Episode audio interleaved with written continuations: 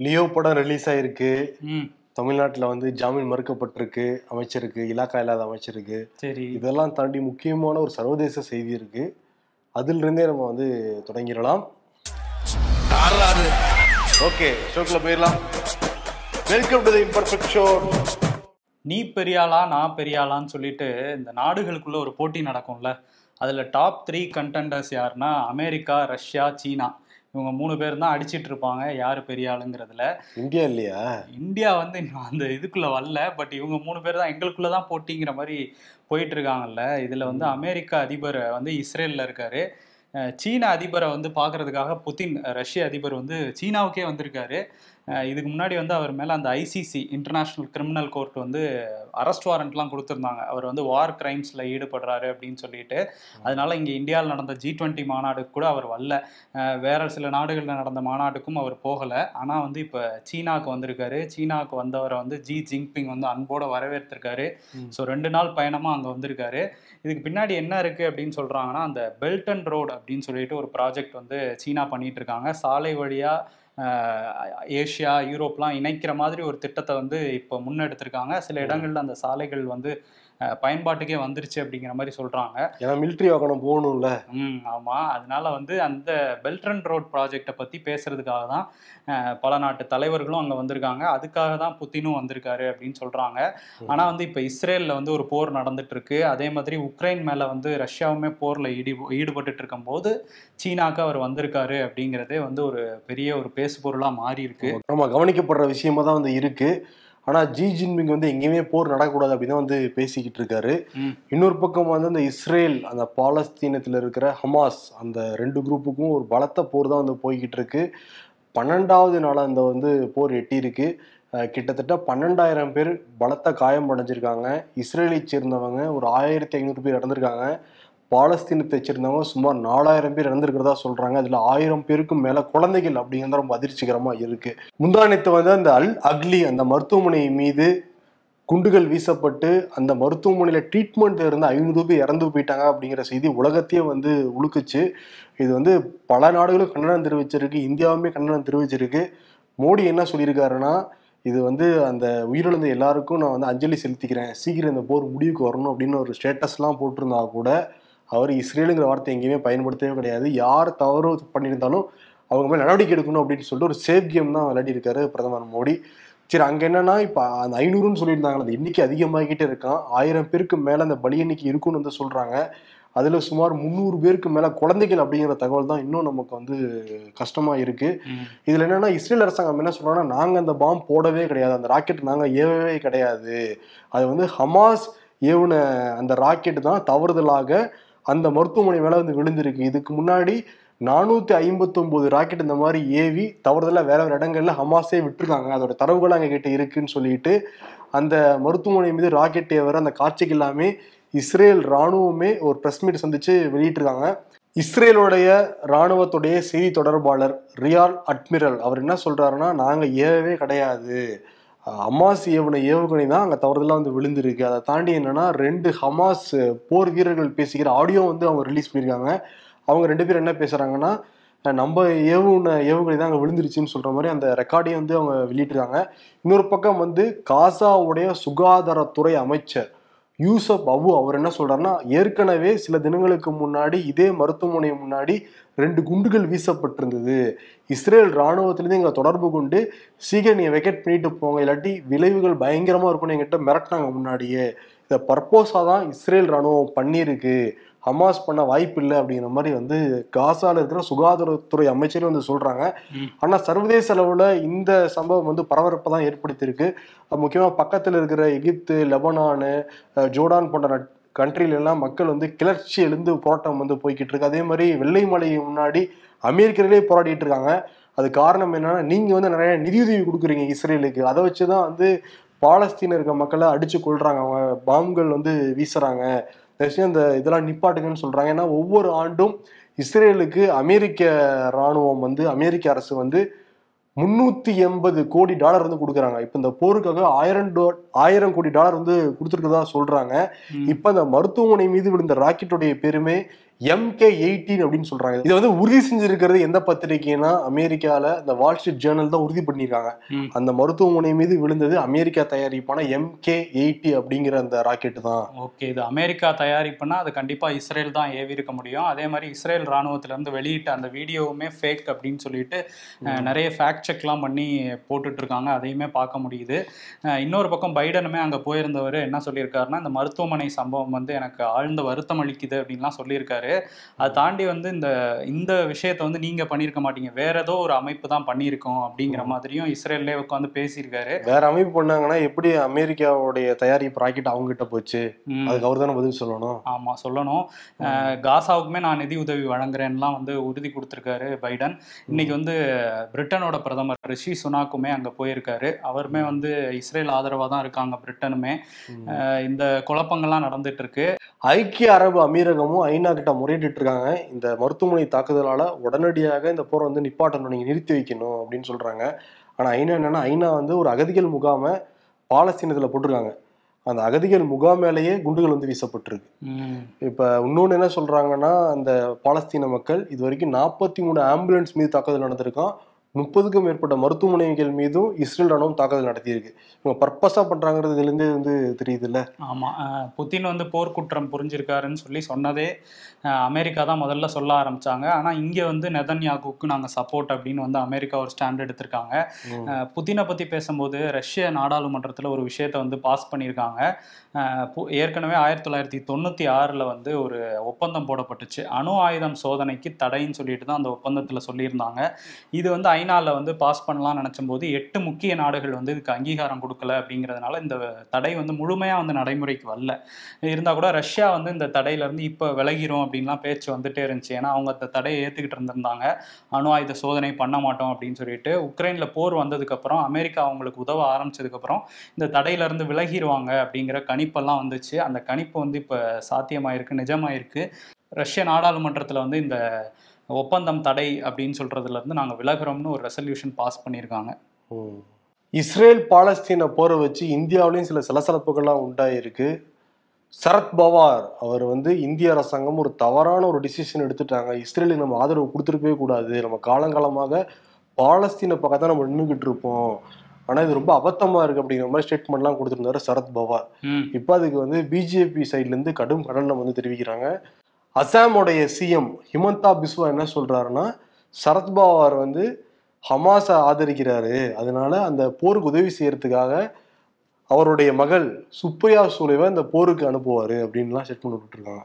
என்ன அரசியல்னே தெரியல இது. அவர் சொன்னது பாலஸ்தீனை வந்து ஆதரிச்சிருக்கோம் இவ்வளவு காலமான்னு தான் சொல்லியிருந்தாரு. பட் ஹமாஸ் ஆதரிக்கிறோம்னு வந்து அதை திருப்பி விட்டுருக்காங்க பிளேட்டை ஆமா. ஆனா என்னன்னா இவர் வந்து டிஃபென்ஸ் மினிஸ்டரா வந்திருக்காரு சரத் சரத் பவார் நரசிம்மராவ் காலத்துல. ஆமா தொண்ணூத்தி 90s ல ஒண்ணுல இருந்து தொண்ணூத்தி மூணு வரைக்கும்.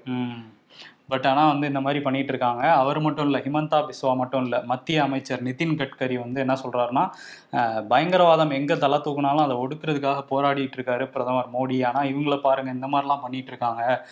சரத்பவார் வந்து ஒரு பொறுப்பற்றத்தனமா இரஸ்பான்சிபிளா அந்த மாதிரி பேசிட்டு இருக்காரு அப்படின்லாம் சொல்லியிருக்காரு. பியூஷ் கோயலும் வந்து இது அநாகரிகமான ஒரு ஸ்டேட்மெண்ட்டா இருக்கு அப்படின்லாம் கண்டனம் தெரிவிச்சிருக்காங்க. ம். ஆனா என்னன்னா நிதின் கட்கரிக்கும் மோடிக்கு ஏதோ முட்டிக்கிச்சுன்னாங்க அப்படியா? இப்போ வந்து மோடி பேச்சுக்கு சப்போர்ட்லாம் பண்றாரா? முட்டிச்சுன்னா நேரம் இருந்திருப்பாரா இந்த அமைச்சரவையில? இல்ல ஒரு மீட்டிங்ல வந்து பிரதமர் மோடி போய்கிட்டு இருப்பாரு உட்காந்துக்கிட்டு இருப்பாப்ல கண்டுக்காம. எல்லாம் கொளுத்தி போட்டுட்டு இருந்தாங்க சோசியல் மீடியால காங்கிரஸ் கட்சிக்காரங்க. ஆமா கொளுத்தி போட்டாங்க. காங்கிரஸை பத்தி பேசும்போது இன்னொன்னு கொளுத்தி போட்டிருக்காரு ராகுல் காந்தி. தெலுங்கானால அந்த ஐந்து மாநில தேர்தல் வருது இல்ல அங்க பிரச்சாரத்துக்காக வந்திருந்தாரு. வந்திருந்த போது என்ன சொன்னார்னா கேசிஆர் வந்து கேசிஆரும் சரி இங்க இருக்கிற ஓவைசியும் சரி ரெண்டு பேரும் பிஜேபியோட மறைமுகமா கூட்டணி வச்சிருக்காங்க. பிஜேபி வந்து கேசிஆரை ஜெயிக்க வைக்கிறதுக்காக அவங்க ஒரு அரசியல் பண்ணிட்டு இருக்காங்க நீங்க ரெண்டு பேருக்குமே வாக்களிக்காதீங்க எங்களுக்கு வாக்களிங்க அப்படின்னு சொல்லி கேட்டிருந்தாரு. அது மட்டும் இல்லாம கேசிஆர் வந்து மக்கள் கிட்ட வந்தே பல வருஷம் ஆயிடுச்சு. அவர் உள்ளே தான் இருக்கிறாரு. உங்கள்ட்ட இருந்து அப்படியே தள்ளி போயிட்டாரு. அவரோட இவருமே ஃபேமிலி ரூலை பத்தி பேசியிருக்காரு ராகுல் காந்தி. அவர் நமக்கு தேவையா கோபி? அதான் வந்து என்ன சொல்றாருன்னா அவர் வந்து வரதே இல்லை. இங்க ஆட்சி பண்றது அவரோட குடும்பம் தான் ஆட்சி பண்ணிட்டு இருக்காங்க அவர் ஏதோ சும்மா உட்காந்துருக்காருங்கிற மாதிரி பேசியிருக்காரு. ஸோ வந்து கேசிஆர் இதுக்கப்புறம் திரும்ப வந்து கொந்தளிப்பாருன்னு நினைக்கிறேன். அதை வெயிட் பண்ணி தான் பார்க்கணும். ஓகே ஆனா மத்திய அரசுல இருந்து ஒரு இனிப்பான செய்தி மத்திய அரசு ஊழியர்களுக்கு வந்திருக்கு. நாலு பர்சன்ட் அகவலைப்படி உயர்வு வந்து கொடுத்துருக்காங்க. இதனால ஒரு எழுபத்தாறு லட்சம் பேர் ஓய்வூது ஓய்வூதியதாரர்கள் இருக்காங்களாம் அப்புறம் ஒரு முப்பது லட்சம் பேருக்கு மேலே மத்திய அரசு ஊழியர்கள் இருக்காங்க. எல்லாருக்கும் வந்து நாலு பர்சன்ட் அகவலைப்பொடி ஜூலைலேருந்து கணக்கிட்டு கொடுக்கப்படும்லாம் சொல்லியிருக்காங்க. இன்னொன்று என்னன்னா இந்த ரயில்வே ஊழியர்களுக்கு போனஸ் எழுபத்தெட்டு நாட்கள் கணக்கு பண்ணி கொடுக்குறாங்களாம். தீபாவளி போனஸ் வேலைக்கு தீரலாம்னு யோசிக்கிறியா? இல்ல. மோடிக்கு கீழே. மோடிக்கு கீழேயா? மத்திய அரசு ஊழியர்னா பின்ன மோடிக்கு கீழே தான் வருவோம் நம்ம. ஓகே. பிரதமர் மோடி பத்தி பேசும்போது அவரோட சொந்த மாநிலமான குஜராத் இருக்குல்ல அங்க போன ஆண்டு அக்டோபர் மாதம் கேதா அப்படிங்கிற மாவட்டத்துல இஸ்லாமியர்களை கம்பத்துல கட்டி வச்சு காட்டு மிராண்டித்தனமா அடிச்சாங்க அங்க உள்ள காவல்துறையினர். இந்த வீடியோ வந்து சமூக வலைதளங்கள்ல வைரலாச்சு பெரிய சர்ச்சையாச்சு. அதுக்கப்புறம் அவங்க மேல வழக்கெல்லாம் பதிவு பண்ணியிருந்தாங்க. இப்போ வந்து அங்க அவங்களுக்கு வந்து தீர்ப்பு கொடுத்திருக்கு குஜராத் நீதிமன்றம். பதினாலு நாட்கள் வந்து சிறையில வைக்கணும் அப்படின்னு சொல்லியிருக்காங்க. இரண்டாயிரம் ரூபாய் அபராதம் விதிச்சிருக்காங்க. ரொம்ப கடுமையான தண்டனையா இருக்கேப்பா. அதான் உயர்நீதிமன்றத்தை விமர்சனம் பண்ணி உச்சநீதிமன்றமே சொல்லியிருந்தாங்க. குஜராத்தில் கொடுக்குற தீர்ப்புகள் மட்டும் ரொம்ப வித்தியாசமா இருக்கு விசித்திரமாவும் இருக்கு அப்படின்னு ஆமா. நம்ம அதெல்லாம் கேட்கறப்ப அப்படிதான் இருக்கு. இல்ல அந்த பதினாலு நாள் தண்டனை ஒருவேளை அந்த ரெண்டாயிரம் ரூபாய் கட்ட முடியலன்னா எக்ஸ்ட்ரா மூணு நாள் தண்டனைங்கிறதையும் அந்த தீர்ப்புல வந்து சொல்லியிருக்காங்க. ரெண்டாயிரம் ரூபா கிடைக்காது அவங்களுக்கு. ஸ்ட்ரிக்டான ஒரு தீர்ப்பா தான் இருக்குது இது. இன்னொரு பக்கம் வந்து டெல்லியில நடந்த ஒரு கொலை ரெண்டாயிரத்தி எட்டாம் ஆண்டு வந்து செப்டம்பர் மாதம் அங்க இருந்த பத்திரிகையாளர் சௌமியா விஸ்வநாத் அப்படிங்கிறவங்க அவங்க வேலையெல்லாம் முடிச்சுட்டு கார்ல ஏறி வரும்போது பாதி வழியில மர்ம நபர்கள் வந்து தடுத்து அவங்கள சுட்டு கொலை பண்ணாங்க. இந்த சம்பவம் வந்து அந்த டைமில் பெரிய ஒரு அதிர்வலையை தான் ஏற்படுத்தி இருந்துச்சு. ஆனால் அங்கே யார் அவங்க குற்றவாளிங்கிறதே கண்டுபிடிக்கவே முடியாம தான் இருந்துச்சு. அது அதுக்கு அடுத்து ஒரு கொலை நடந்தது ஜிகிஷா ஜோஷ் அப்படிங்கிறவங்களோட கொலை. அதுவுமே இதே டைப்பில் நடந்ததுனால அதில் சில தடயங்கள் கிடைக்க அதை வச்சு ஒரு ஐந்து பேரை அரெஸ்ட் பண்ணாங்க காவல்துறை. அந்த ஐந்து பேர் தான் இந்த கொலையும் பண்ணியிருக்காங்கங்கிறது வந்து பின்னாடி வந்து கண்டுபிடிக்கப்பட்டது. ஆதாரங்கள்லாம் கலெக்ட் பண்ணி இந்த விசாரணையெல்லாம் கோர்ட்டில் நடந்து பதினைந்து ஆண்டுகள் கழிச்சு இப்போதான் வந்து தீர்ப்பு வந்திருக்கு. அந்த ஐந்து பேருமே குற்றவாளிகள் அப்படின்னு வந்து சொல்லியிருக்காங்க. அவங்களுக்கான தீர்ப்பு வந்து பின்னாடி அறிவிக்கப்படும் அப்படின்னு சொல்லியிருக்காங்க. அதாவது தண்டனை விவரம் வந்து பின்னாடி அறிவிக்கப்படும். ஆனால் குற்றவாளிகள்ங்கிறது வந்து டெல்லி நீதிமன்றம் வந்து இப்போ சொல்லியிருக்காங்க. அவங்களோட சௌமியா விஸ்வநாத்தோட பேரண்ட்ஸ் வந்து நாங்கள் இதை மகிழ்ச்சின்னு சொல்ல முடியாது. ஏன்னா எங்கள் பெண் வந்து திரும்பி வரப்போறதில்ல எங்களோட பொண்ணு. ஆனால் இது வந்து சாட்டிஸ்ஃபைங்காக இருக்குது நீதி கிடைச்சது அப்படிங்கிற மாதிரி சொல்லியிருக்காங்க. இலாக்கா இல்லாத அமைச்சர் செந்தில் பாலாஜி புழல் சிறையில நான்கு மாதமாக கம்பிக்கு பின்னாடி எண்ணிக்கிட்டு இருக்காரு. ஒன் டூ த்ரீன்ட்டு ம். ஜாமீன் எப்ப கிடைக்கும் அப்படின்னு. கம்பியை சொல்லல. எத்தனை நாள்ல கிடைக்கும்னு அவரை எண்ணி எண்ணி அழுத்து போயிட்டாரு. திருப்பி திருப்பி விட்டுறாங்க மனுவெல்லாம் என்னன்னா இப்ப போன வாரம் கூட ஸ்டான்லி மருத்துவமனைக்கு வந்து சர்டிஃபிகேட்லாம் வாங்கிட்டு போயிருந்தாங்க உயர்நீதிமன்றம் சப்மிட் பண்றதுக்காக. ம். சீரியஸா உடம்பு முடியலைங்க அவருக்கு. ஒரு ஹார்ட் ஆப்ரேஷன் பண்ணியிருக்குங்க அவருக்கு. கொடுத்துருவாங்கன்னு எதிர்பார்த்தாங்க. அப்போ கூட ஜெயச்சந்திரன் நீதிபதி வந்து பெருசா ஆர்வம் காட்டவே இல்லை அந்த வழக்குல. அமலாக்கத்துறை டைம் கேட்டோடனே ஓகே அப்படின்ட்டாரு. தேதி குறிப்பிடாம ஒத்தி வச்சிருந்தாங்க. பட் இன்னைக்கு வந்திருக்கு அந்த வழக்கு. என்ன நீதிபதி சொல்லியிருக்காருன்னா செந்தில் பாலாஜியோட சகோதரர் அசோக் தலைமறைவாக இருக்கிறார். அதனால சாட்சியங்களை கலைக்கிறதுக்கான வாய்ப்புகள் எல்லாமே இருக்கு. இவரும் வந்து வெளியே போயிட்டாருன்னா நிச்சயம் சாட்சியை வந்து கலைச்சிருவாங்க. அதனால வந்து ஜாமீன் கொடுக்க முடியாது. மருத்துவ காரணங்கள் இருந்தா கூட அதை விட நிறைய காரணங்கள் இருக்கு கொடுக்க கூடாதுங்கிறதுக்கான. ஏன்னா வந்து ரைடு போனப்ப ஐடி அதிகாரிகளே நீங்க தாக்கியிருக்கீங்க. ம். பாத்தியா? ஊழ்வினை உருத்து வந்து ஊற்றும். அப்ப செந்தில் பாலாஜி கிட்ட கேட்டப்ப தலைமைச் செயலகத்துல இருந்தாரு. அப்படியே கேஷுவலா பேசிட்டு போனாரு. ஆ, எங்க ஆட்கள் அப்படிங்கிற மாதிரி போனார்ல? இங்க பாத்தியா இல்லையா? எவன்டா அடிச்சது அது ஐடி அதிகாரிகளை? அப்படிங்கிற மாதிரி உள்ள உட்காந்து புலம்பிட்டு இருப்பாரு. இப்ப என்ன சொல்ல வராங்கன்னா தம்பி உள்ள வந்துட்டா நீங்க வெளியே போயிடலாங்கிற மாதிரி ஒரு இது இருக்கு யாரோ ஒருத்தர் உள்ள இருங்கப்பா.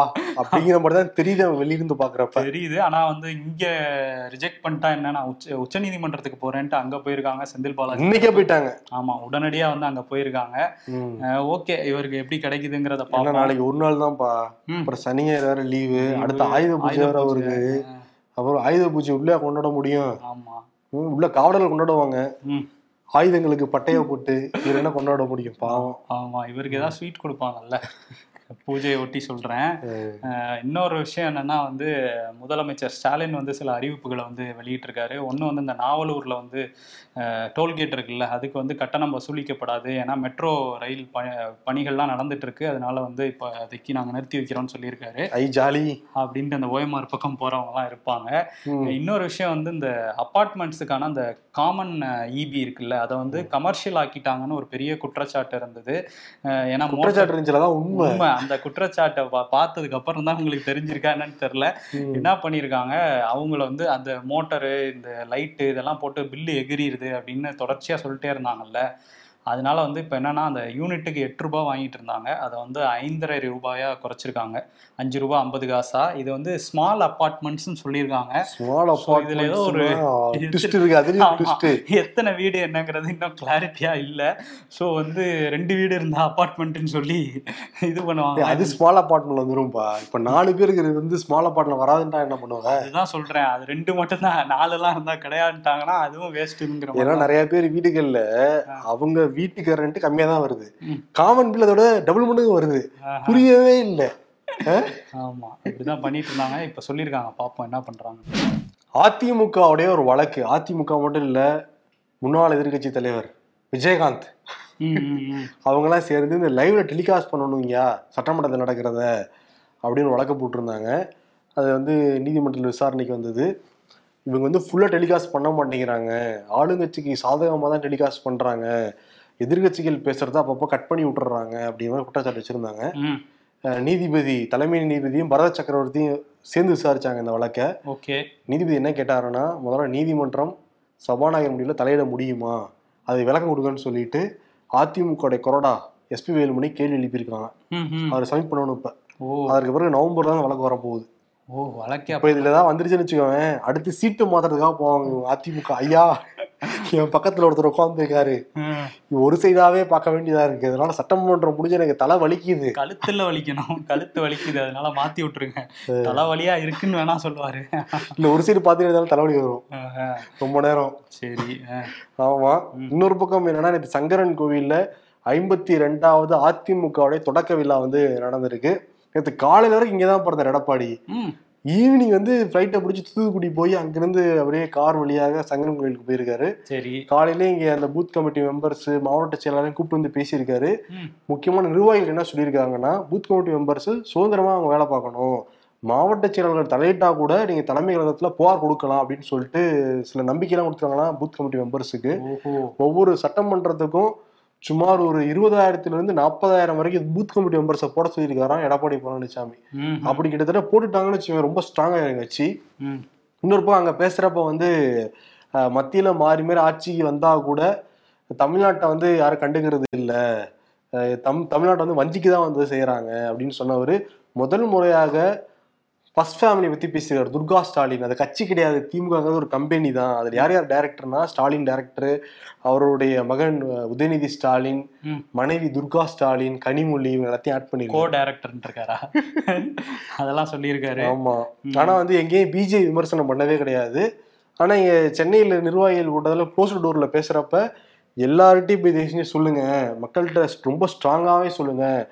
நம்ம டைரக்டாவும் கூட்டணி கிடையாது. பிஜேபி கூட மறைமுகமாகவும் கூட்டணி கிடையாது. ரெண்டாயிரத்தி இருபத்தி நாலுக்கு அதே ஸ்டாண்டு தான். ரெண்டாயிரத்தி இருபத்தாறுக்கு அதே ஸ்டாண்டு தான். அப்ப தோத்துட்டாங்கன்னா மாத்திப்பாருன்னு நினைக்கிறேன். ஆனா வந்து அதான் பிஜேபியில உள்ளவங்க எல்லாம் என்ன சொல்றாங்கன்னா. அதிமுக எங்க கூட்டணில இருந்து வெளியே போயிருச்சுன்னு சொல்றீங்கல்ல அவர் வந்து மோடியை விமர்சிக்கட்டும் இல்ல பிரதமரா அவர் வர வேணாம்னு சொல்லட்டும்.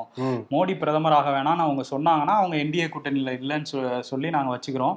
அவர் மோடி தான் பிரதமர் ஆகணும்னு சொன்னாங்கன்னா அவர் என்டிஏ கூட்டணியில தான் இருக்காருன்ட்டு ஒரு புது லாஜிக்லாம் சொல்லிட்டு இருக்காங்க பிஜேபியில ஆமா. ஆனா நேத்து ஃபுல்லா விமர்சனம் பண்ணது ஃபுல்லாவே திமுக விமர்சனம் பண்ணிக்கிட்டு இருந்தாரு. ஆக்சுவலி வரப்போது நாடாளுமன்ற தேர்தல். இல்ல அங்கதான் விமர்சனம் பண்ண மத்தியில் எதுவும் பண்ணல அப்படின்னு. ஆமா. ஆனா பத்தொன்பதும் அவர் சொல்றாரு யார் இருந்தாலும் எதுவும் பண்ண மாட்டேங்கிறாங்க அப்படின்னு. அப்ப என்ன அர்த்தம்? இவரு சிஎம் இருந்தப்பையும் பிஜேபி எதுவும் பண்ணலைங்கிறதான் குத்தி காட்டுறாரு. குத்தி காட்டுறாரு வெளியில சொல்ல மாட்டேங்கிறாரு ஓப்பனா. லியோ படம் ஒரு வழியான ரிலீஸ் ஆயிருச்சுப்பா. ம். அதுக்கப்புறம் நடந்த கூத்து இருக்கே கூத்து கிருஷ்ணகிரியில ஒரு ரசிகர் டிக்கெட் கிடைக்காதனால தேட்டர் சோறு அதே எவ்வளவு பெருசு இருக்கும் இருபது முப்பது அடி இருக்கும்ல. அதுல ஏறி குதிச்சு காலை உடைஞ்சு படுத்துக்கிட்டு இருக்க. இதெல்லாம் தேவையா அப்படிங்கிற மாதிரி தான் இருக்குது. இன்னொரு பக்கம் வந்து இந்த படங்கள் வந்தாலே நம்ம அந்த ரசிகர்கள் இந்த முன்னணி நடிகர்கள்னு சொல்றவங்களோட ரசிகர்கள் ஒரு ஹைக்கு போயிடுவாங்க. அதுல சில கிறுக்குத்தனங்கள்லாம் பண்ணுவாங்க. இப்போ இந்த ஜெயிலர் படம் வந்தப்ப நாக்குல எல்லாம் சூடம் ஏத்தி சில பேர் வாயை கெடுத்துக்கிட்டாங்க. அஜித் மன்சூர்லாம் சாப்பிடுவாங்க ரஜினி ரசிகர்கள் அது பண்ணுவாங்க. அஜித் ரசிகர்கள் ரத்தத்திலாம் அபிஷேகம் பண்ணாங்க. அந்த பேனருக்கு இதெல்லாம் நடந்துட்டு இருந்துச்சு. இன்னைக்கு விஜய் ரசிகர்களும் பல கிறுக்குத்தனங்களை பண்ணிட்டு இருந்தாங்க இப்போ பேனரை வச்சு ரோட ஃபுல்லா அடைச்சிட்டு டான்ஸ் ஆடிட்டு இருந்தாங்க அதனால டிராஃபிக் ஜாம்லாம் ஆயிருக்கு புதுச்சேரியில. இன்னொரு பக்கம் கோவையில கருமத்தம்பட்டி அப்படிங்கிற ஊர்ல வந்து நூற்றுக்கணக்கான தேங்காய்களை ரோட்ல போட்டு உடைச்சிட்டே இருக்காங்க. வெறித்தனமா உடைக்கிறாங்க. அது வேற யாருக்காவது கொடுத்தாவது பயன்படும். ஆனா அங்க ரோட்ல போட்டு உடைச்சு கொஞ்ச நேரம் டிராபிக்லாம் வேற நிறுத்தி வச்சிருந்தாங்க. சில்லு வந்து வண்டியில ஓட்டிட்டு இருக்கவங்க மேல பிடிச்சா என்ன ஆகும்? ஆஹ் ஆமா. இன்னொன்னு அது கோயிலெல்லாம் உடைச்ச உடனே சுத்தி வந்து எடுப்பாங்க. இங்க யாரும் வரல. அவங்க உடைக்கிறத பார்த்தா எடுக்கணும்னா தோணும். அந்த. சைடே நம்ம மேல எங்கேயா அடிச்சு நவுத்திடுவானுங்களோங்கிற மாதிரி தான் இருந்துச்சு. இன்னொரு விஷயம் வந்து புதுக்கோட்டையில நடந்திருக்கு. அவங்க வந்து விஜய் ரசிகர்கள்லாம் வெங்கடேஷ் சங்கீதா அப்படிங்கிற தம்பதிகள் அவங்க தேட்டருக்குள்ளே வந்து மாலை மாத்தி அஹ், கண் கலங்கி கல்யாணம்லாம் பண்ணியிருக்கிறாங்க. இதை வந்து விஜய் மக்கள் மன்றத்தில் இருக்கவங்கலாம் பண்ணி வச்சிருக்கிறாங்க. இஸ்ரேல் போர் ஹைஃபா துறைமுகம் இஸ்ரேலின் வடக்கு பகுதியில் அமைந்துள்ளது. இது வந்து அதானி வந்து அங்க வச்சிருக்காரு துறைமுகத்தை. ஓ இதுக்கு தான் ஜி முதல் ஆளா குரல் கொடுத்தாரா? மச்சான் தீபாவளி போனஸ் வாங்கிட்டேடா. அட இருடா ஆயுத பூஜைக்கு பொறி தருவாங்களேன்னு தெரியல.